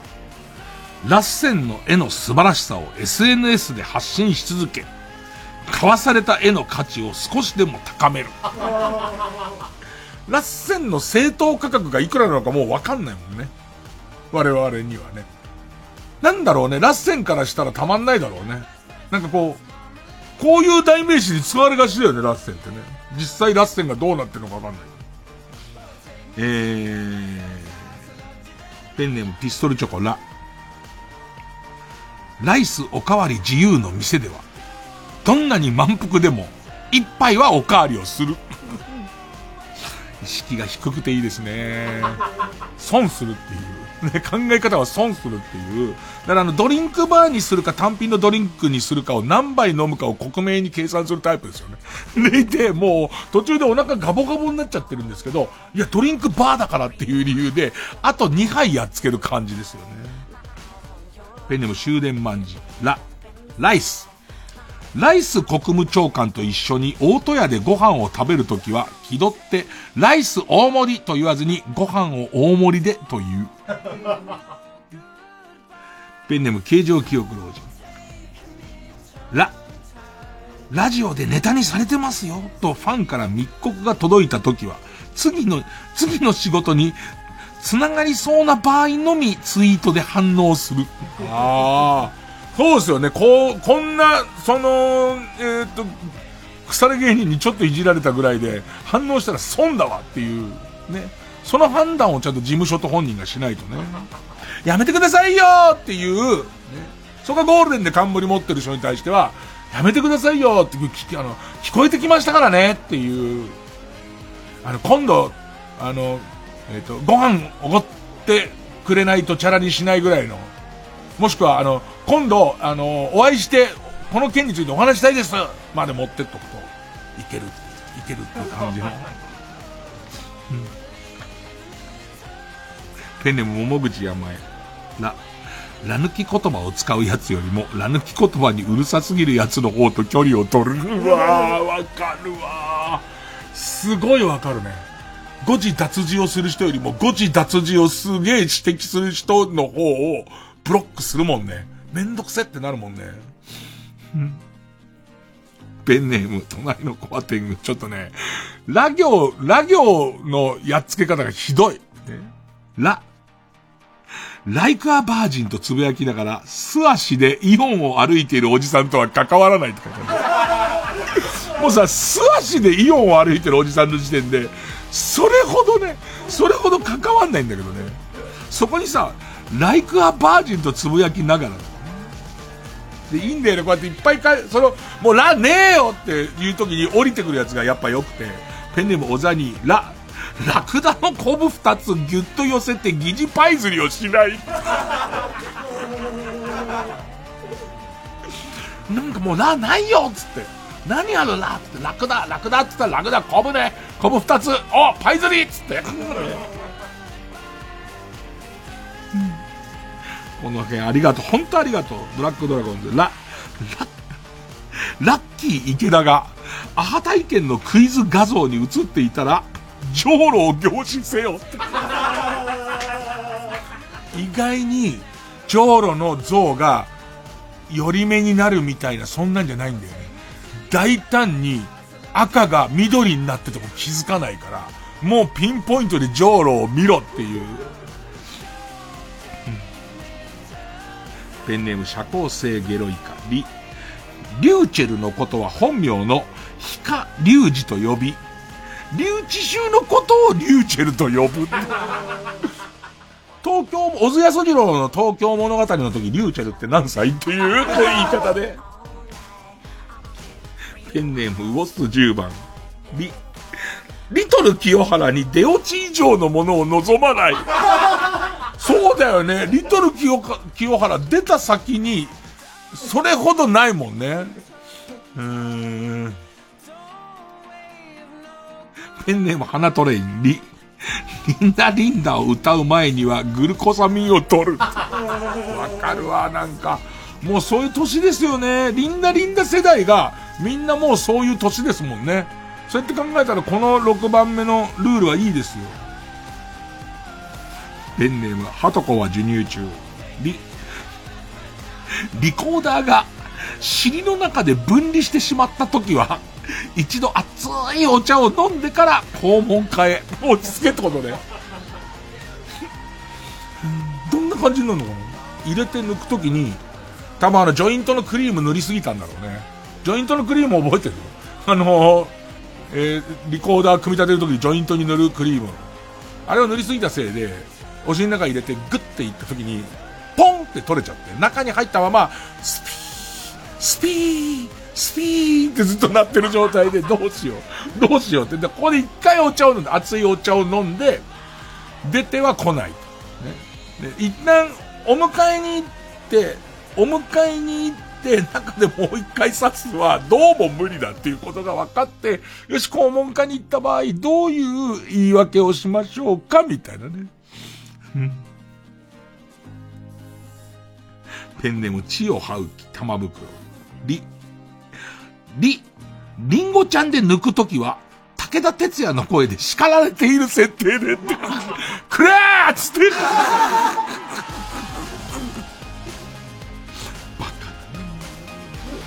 うん。えー、ペンネーム、金玉院巨大孤児。ル、ルッコラのサラダを食べ、ルッコラのサラダを出されたら必ず、ルッコラショと言いながら口で、俺これもうおかしくてさ、なんかさ、俺好きな、あの、えーっと、6番目、セブンルール6番目は、ちょっと意識高い単語入ってるやつ好きなんだ。その、意識高いやつが低いのが好きなんだ。ルッコラっていいよね、なんかね。ルッコラ食ってるやつね。好きな食べ物何？ルッコラっていうやつ好きだもん、俺。そういうやつ。ね、ルッコラ超だって。でっかいルッコラの。なんかルッコラばっかりのサラダで、しかもさ、それがさ、朝、今日取る野菜の全てが入ってますサラダみたいなやつでさ。それを店員さんが、カフェの、その店員さんが持ってきたやつを取って、ルッコラしょって机の上置いてから食べる。で、そうやって好きになれるよね。ねえペンネーム白イルカ。レ。霊柩車に向かって江戸晴美のモノマネをしない。な親指隠さないと親が死んじゃうんだよね。な、そんなだよ、確かに。霊柩車見たら親指隠さないと、なんか親が死んじゃうってやつだから。それを、グーグーグーグーグーグーグーグーグーグーグーグーって親指をガンガン見せつけていく感じっていうね。うーん。ペンネームそろそろ旧姓中山。レ、恋愛ドラマを見るとき、わずかな自分の実体験を遡って、無理やりに感情移入しない。わかるわー。ほんとわかるわー。えー、ペンネームそろそろ旧姓中山レ。歴史好きをアピールする女性の化けの皮を剥いでやろうと、歴史クイズをふっかけてやったものの、見事に返り討ちにあった際は、きちんと切腹せよっていう。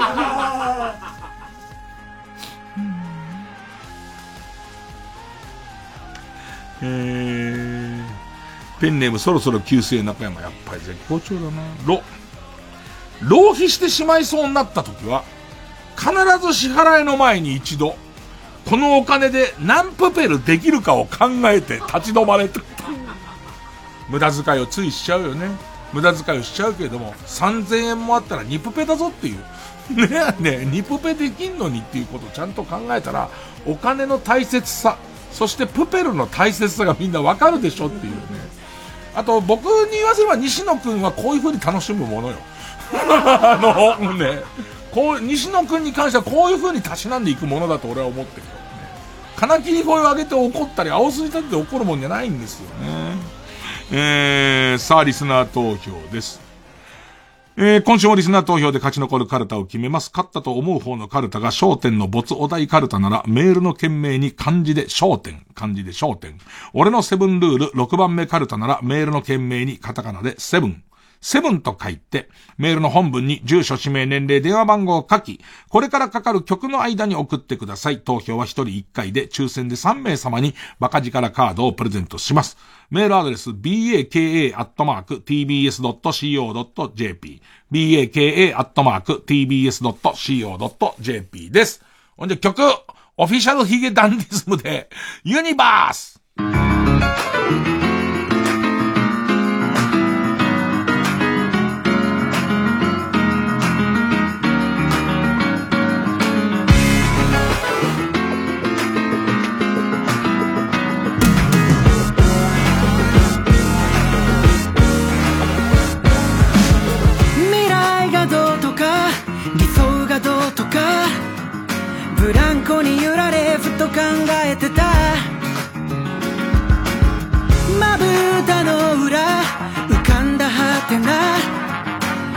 僕は僕をどう思ってるんだろ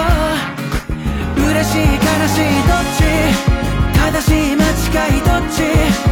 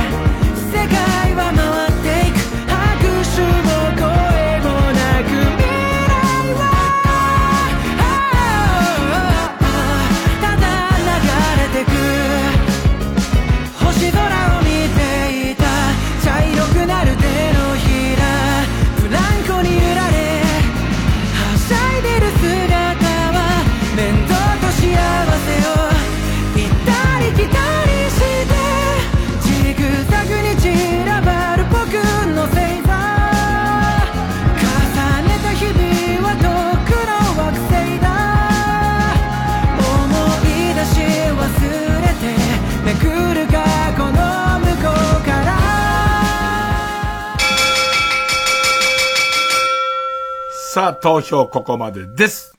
さあ投票結果です。焦点の没お題カルタ、502票。俺のセブンルール6番目カルタ、479票。勝ったのは、焦点の没お題カルタセブンルールもやっぱりね、やっぱり飛ばしにくいですよね、そこまでは。ちゃんとルールになってなきゃいけないから。僕割とルッコラショットが好きです。な、なんすかね、そのダジャレだからいいんじゃないんですよね。その、えー、意識高い系と低い系が同居してる感じって、意識高い1番目から5番目まではもう尽きちゃった感じが好きなんですけどね。まあ、逆に言うと、あそこまでね、恩をあだで返しといて、焦点の没大大カルタ勝たないとね。それは、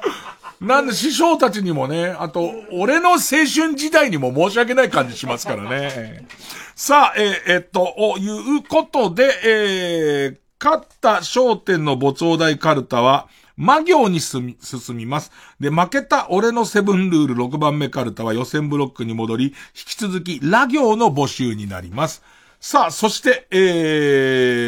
ーと、来週のチャレンジャーこちら。有名人キャッチフレーズカルタ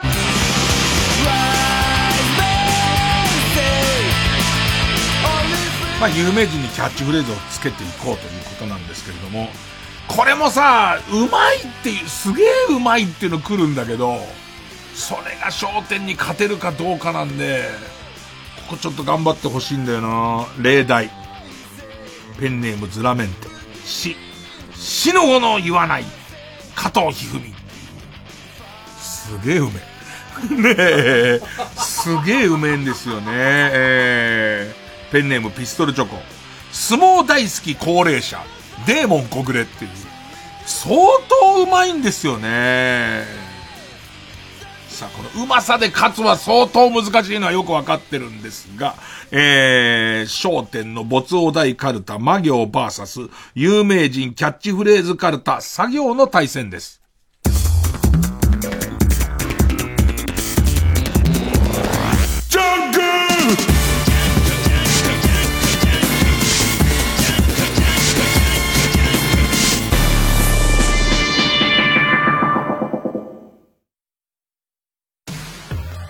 ライムスター歌丸です。プレイステーションプレゼンツマイゲームマイライフ。25日のゲストは前回に引き続きフリーアナウンサーの内田敦子さん。デトロイトビカムヒューマンで操作が下手くそだったがゆえに通ってしまった全世界で0%のルート。地獄のような展開というその場面、どういうものだったのか、詳しくは木曜夜9時から。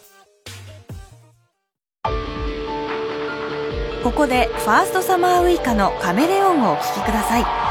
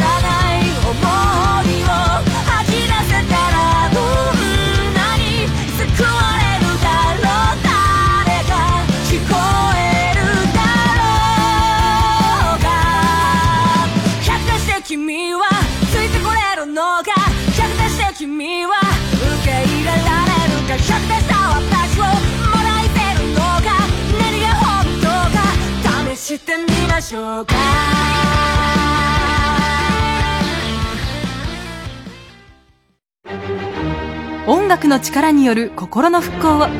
TBS ラジオ主催。つながる心。つながる力。みんなで作る復興コンサート。2021サポーテッドバイ KDDI3 月7日日曜日宮城県名取市文化会館で開催。震災から10年の今年は仙台フィルハーモニー管弦楽団と加藤登紀子の夢の共演。チケット好評販売中。オンライン配信でも視聴できます。詳しくは TBS ラジオイベントダイヤル03-5570-5151または TBS ラジオイベントサイトをチェックしてください。大和ハウスプレゼンツ K バレエカンパニー白鳥の湖上演。チャイコフスキーの音楽とともに送るバレエダンサーたちの華麗なる共演。熊川哲也が作り上げた総合芸術の結晶。劇場でしか味わえない究極の感動が今ここに。人生で一度は見るべきクラシックバレエの最高傑作 K バレエカンパニー白鳥の湖は3月24日から渋谷文化村オーチャードホールにて上演。詳しくはチケットスペース03-3234-9999 3234-9999まで。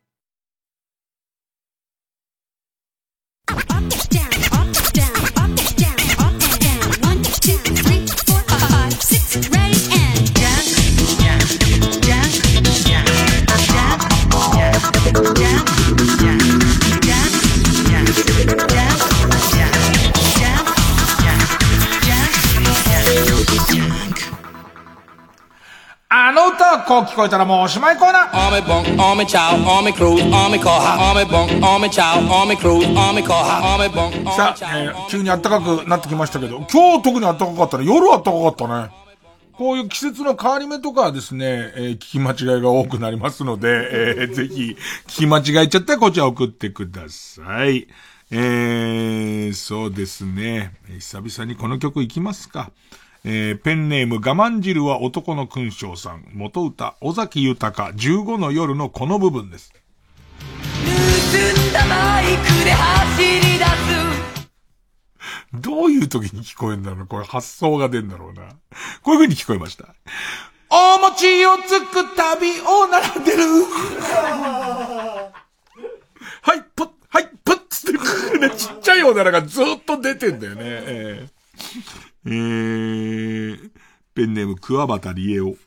えー元歌、尾崎豊15の夜のこの部分。澄んだバイクで走り出す昭和でどうこう願います。捕まれって思ったんだろうね。そういうやつは捕まれっていう気持ちが強すぎたんでしょうね。えー、ペンネームウルトラマンキダ太郎。元歌。えー、岩崎宏美、ロマンスのこの部分。あなたお願いよ歌い出しですからね。あなたお願いよ、席を立たないでですよね。歌い出し聞き間違えちゃったからね。えーこういう風に聞こえました。ふぐり超でかいよこれあと席を立たないでだからね。ふぐりが超でけえから席立たないでくれっつってんだから。ねえ。えー、ペンネームインドカレー。元歌。キロロ、長い間の、この部分。長い間待たせてごめん払いたいな、吐かせておでん。お腹痛いんだよ。えー、これどうだ？ペンネームスズムシ食べた。元歌、ムッシュかまやつ、バンバンバンのこの部分。こぼけた顔してバンバンバンこれこういう風に聞こえたんです。熊かと思ってババンバンバンバンバババババババババンババババンとどめまでやってんじゃねえか、お前最後。熊かと思った最初のバンバンのところで、あーっつってから熊じゃねえだろうよ。バンバンババババババババンだからね。最後ババババンだからね。もうこれ絶対、絶対面白いやつだわ。明日朝起きても面白い。俺多分、今日スタジオの床で寝る寸前に、またちょっと面白いやつだわ。えー、ペンネーム、金玉院巨大孤児。元歌。えー、広瀬香美のゲレンデが溶けるほど恋したい。ね、もう季節の歌ですからね。えー、のこの部分です。だってゲレ、ゲレンデが溶けるほど恋したいですよ、いわゆる。スキーがしたいっていう。ね。ああいうこう雪原がみんな浮かぶわけじゃないですか。で、こういう聞き間違いすると僕思えないんですけど、こういう風に聞こえたっていう。えっと、もともとは全、絶好調のとこがこう聞こえてるっていう。全直症ゲレンデに、ね、ね、死んじゃいますからね。さあ、ラストです。ペンネームチッツパーティー。元歌、岩崎宏美、シンデレラハネムーンのこの部分。いつでも二人はシンデレラハネムーン今度の飲み会、行けたら行くムーン。ムーンなんだよ、それ。ムーンなんだよ、お前よ。行けたら行くムーンって言い方。あー、ここはちょっと追っかけてきてほしいですね。シンデレラハネムーンパターンね。今度の飲み会、行けたら行くムーンです。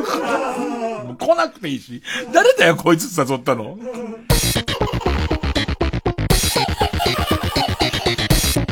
曜ジャンク、伊集院光る深夜のバカ力。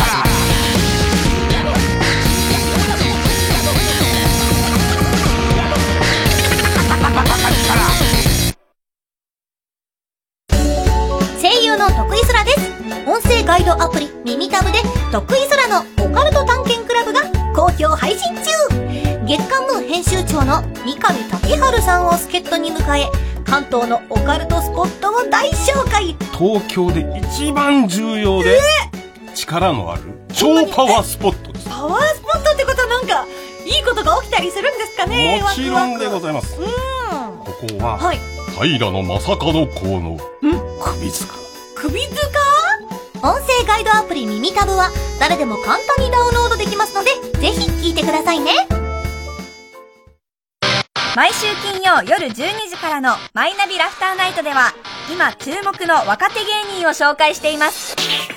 ゆうザトウイチ見て泣きます。すごい大人。空っぽだよ。入れてこい。マイナビラフターナイトは毎週金曜夜12時から。TBS ラジオジャンク。この時間は小学館中外製薬マルハニチロホテルズ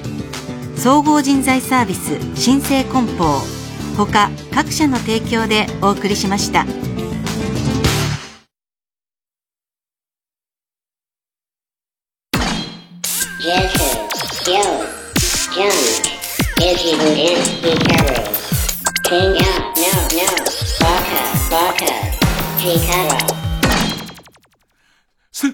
スカッシュは面白い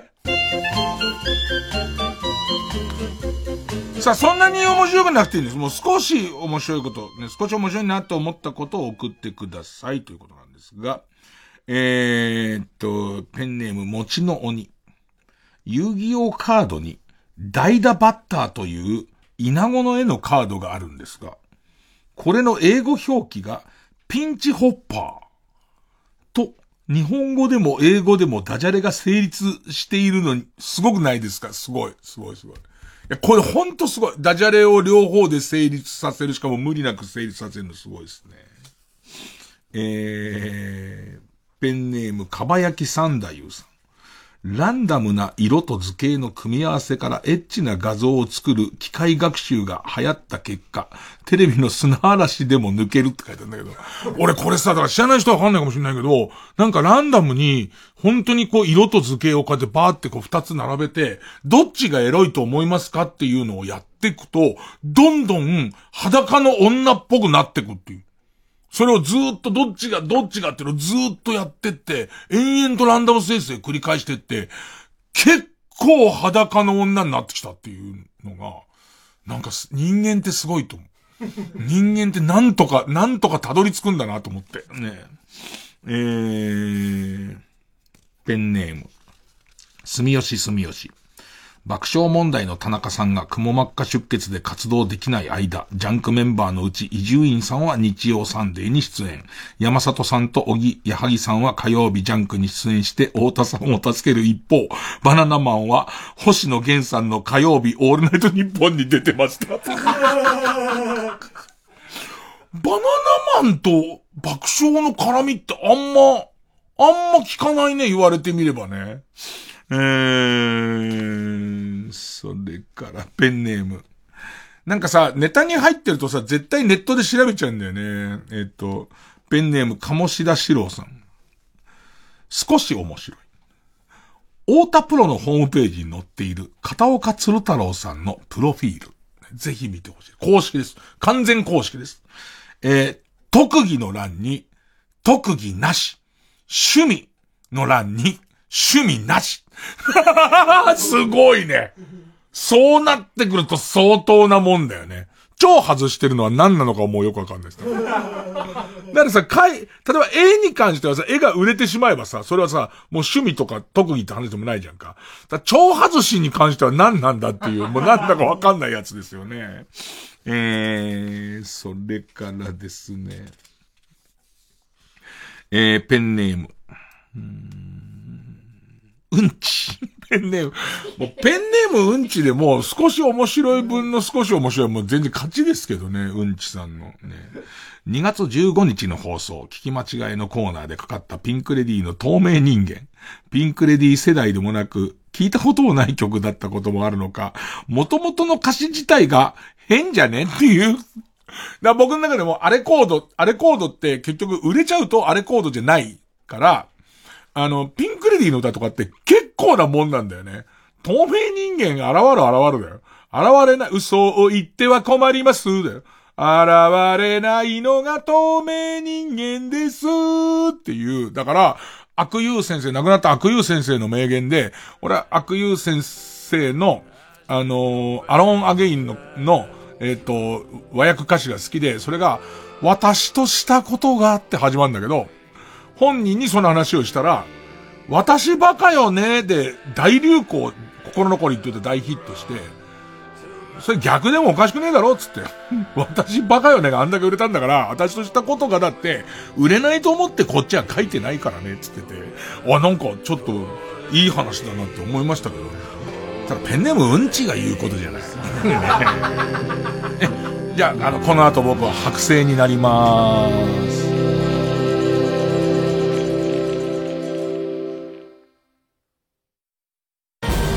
アートを見る。アートを買う。アートと暮らす。日本最大級の国際的なアート見本市。TBS ラジオ公演。アートフェア東京2021テーマはバイアート。国内外27都市より120以上のギャラリーが出展古美術工芸から近代現代アートまでおよそ3000点。